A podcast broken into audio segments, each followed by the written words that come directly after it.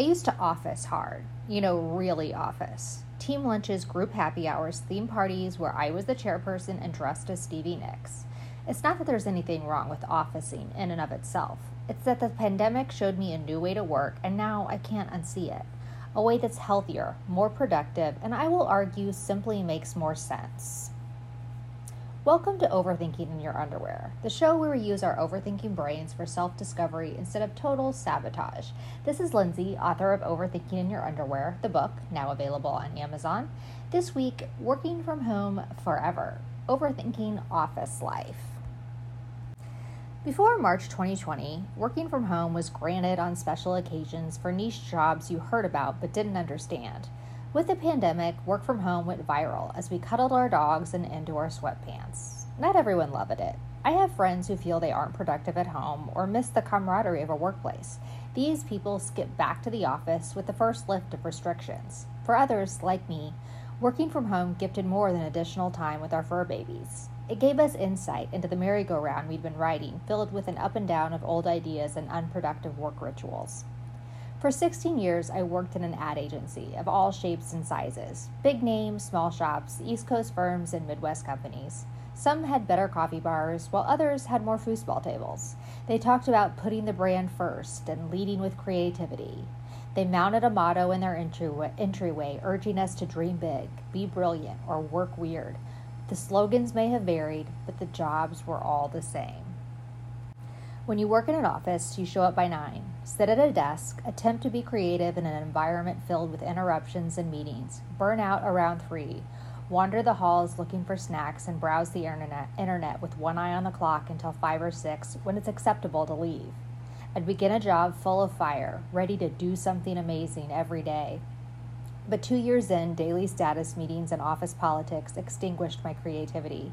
If you're a woman, or worse, a woman who smiles a lot, you'll be asked to shoulder what some researchers call office housework planning lunches, organizing baby showers, and heading up culture events. All activities outside your job description with no compensation beyond a high five from your boss. Henry Ford created the 40 hour work week, comprised of eight hours a day, five days a week. Ford based this model on his automotive plants. His new concept of work offered a reprieve from the six day work week in place at the time. Almost a hundred years later, we continue to use Ford's blueprint for how to run our modern world, despite the lack of resemblance to his. The pandemic forced us to drop this tightly held structure we adopted from our grandparents. Now I wake up at 6, drink coffee with my dog, work for four hours with no interruptions until I eat breakfast. I work more. I usually break about noon and go to yoga. I come home and work until about 3:30. Remember, I only worked until 3:30 in that office job as well. Granted, there are Zoom calls here and there, but they are quick, painless, and don't interrupt my creativity. The amount of work I get done at home versus an office doesn't even compare. Without the pressure to cram creativity between office interruptions, I rediscovered why I love advertising in the first place. I'm able to think big, work weird, and live up to those entryway mottos in a way that doesn't happen with the stale air of an office. Most people are surprised to learn I'm an introvert because I can extrovert like it's my part time job. When you work in an office, it is. As an introvert, you enjoy people and social situations, but those situations drain your battery and require energy. And here's the big takeaway your social battery and your productivity run on the same charge. In an office situation, we're on at every moment, laughing through meetings, interacting at the snack bar, and chatting with Deb about her new pet bird. By the time you sit down to knock out that presentation, your battery is empty. You're spending your energy officing instead of actually jobbing. Many articles, research, and op eds report benefits for people beyond introverts. Some Black and Latino workers report working from home helps avoid anxiety, awkwardness, and even microaggressions that come with being a minority in an all Caucasian office. So let's end on an allegory. In my 20s, I ran 30 miles a week. After work or on my lunch break, I'd hit the treadmill or the road to reach my number I'd set in my head. One day, a friend invited me to yoga. At this point, I thought yoga was stretching for women in a quiet room. Translation Yoga was for babies, and I was a runner. Along with my friend, I went to yoga but kept running. As I settled into my practice, I realized I was in shape in a whole new way. Yoga was gentler on my body, rewarding, and I enjoyed the class as a hobby rather than a workout. I quit running altogether, and for 15 years, yoga has been a beloved part of my week that keeps me fit and healthy. We often think the hardest route is the best route. It doesn't have to hurt to be worth it. Sometimes we're just running for no reason, and there's a healthier way to live. So that was the blog. Um, we end with a little bit of let's overthink it advice. There's also a lot of helpful links in there if you want to look at the written version. Um, I think you get the allegory at the end. I think it's time to rethink work. There's probably a better way to do it um, instead of the antiquated nine to five that we've been running for so long. I have a few additional thoughts on this um, topic. I do, just to play devil's advocate, I really do feel bad for the CEOs and managers and business owners of the world because I think this is such a complex topic to make such a dramatic shift all of a sudden. It was 2020 and suddenly, and I know there's all these things are happening. People are going back, we're going back to the office. Everyone's not just home still. But there was like this dramatic shift in thinking all of a sudden in 2020 like, oh my gosh, we can work from home and then we expected managers and CEOs to suddenly be like completely reimagine the workforce. And and that's a tough shift to make because I do feel for them in the way that people coming out of school and young people, it really is vital to have them sitting in the office, sitting next to senior, seasoned, experienced people learning the way. That's how I learned. I sat next to senior people, I tapped them on the shoulder all the time, I asked them questions, and that's how I learned my craft. I don't know if now that shifts to virtually. I don't know if you set up one on ones once a week with your uh, mentor mentee, since we're not going to maybe be in an office situation as much. Um, but I do feel for the CEOs of the world or managers of the world because how do you train new people coming in? Uh, the flip side of that is I, you know, have a lot of, you know, 20 year olds and people going to college or just coming out of college in my life. And when I talk to them about what they want to do, their immediate reaction is they may know or they may not know, but they say, I will not sit in an office all day. There's no way I'm going to have a cube life.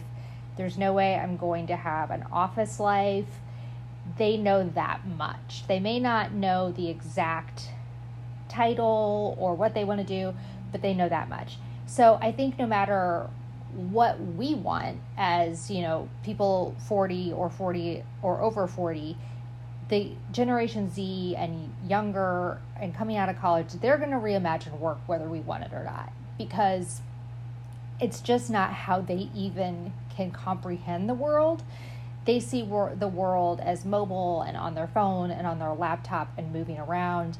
And it's not something that they can even imagine going into an office and sitting there. Um, so i do think i think it's going to change whether we have this um, slow move to get there or not. I think it will i think it will change. The other thing i was thinking about that i didn't include in the blog was um, when I graduated from college, I remember how abrupt it felt. You get out of college, which is just like the four years of the most freedom you've ever had in your life. You are not you're not looked over for the first time in your life. You can do anything you want. You can stay out as late as you want. No one is keeping tabs on you. If you want, you can schedule all your classes on Tuesdays and Thursdays. The only person who cares if you show up to those classes is you yourself and your personal accountability. Um, so you have all this freedom. And then you graduate and I got my first job. I graduated, got my first job in an ad agency, and it was a very structured nine to five. And I remember kind of walking in and being like, "Oh, you have to be here at nine. Someone's kind of looking if you're here at nine, and someone's kind of making a check if you leave before five. And this structure felt so claustrophobic and I remember thinking, oh my gosh, I have some place I have to show up every day for the next 50 years. This is this is so confining to me. And I know, I get it. It's like, oh, that's called a job. that's called a job, Lindsay, and everybody does it. I get that. I'm just saying, isn't isn't there a better way? Isn't there a way to treat all of us like adults? Isn't there a way to treat all of us with a little bit of personal accountability and say, here's your job, do it, turn in your work on time, do good work, and we trust you. Like, let's give people the freedom that we give college students, at least, um, to live their life in a way that's healthy for them if they want to work in the morning, if they want to work late at night, if they need to break and work out in the middle of the day, if they need to care for children, if they need to care for aging parents. Like, let's give people the personal freedom and accountability um, that they can do their work and do it on time, not whenever they, you know, not make their own deadlines. Do it on time. Work within the structure that you need as a as a job, um, but treat people treat people with respect and um, and not treat them like children. Treat them with the respect that we know they're going to get the job done, and then we don't need to keep one eye on them. So, I just remember I when I when I was writing this and didn't include it. I remember that feeling of coming out of college, like whoa, this feels like going backwards, and I'm not loving it. So, I'd love your thoughts on this topic. I know it's big. I know people have lots of thoughts about whether we should go into the office, what um, what format works best. If you're a young person, I'd love to know what you envision. Uh, so leave me a comment. And thank you so much for overthinking with me this week.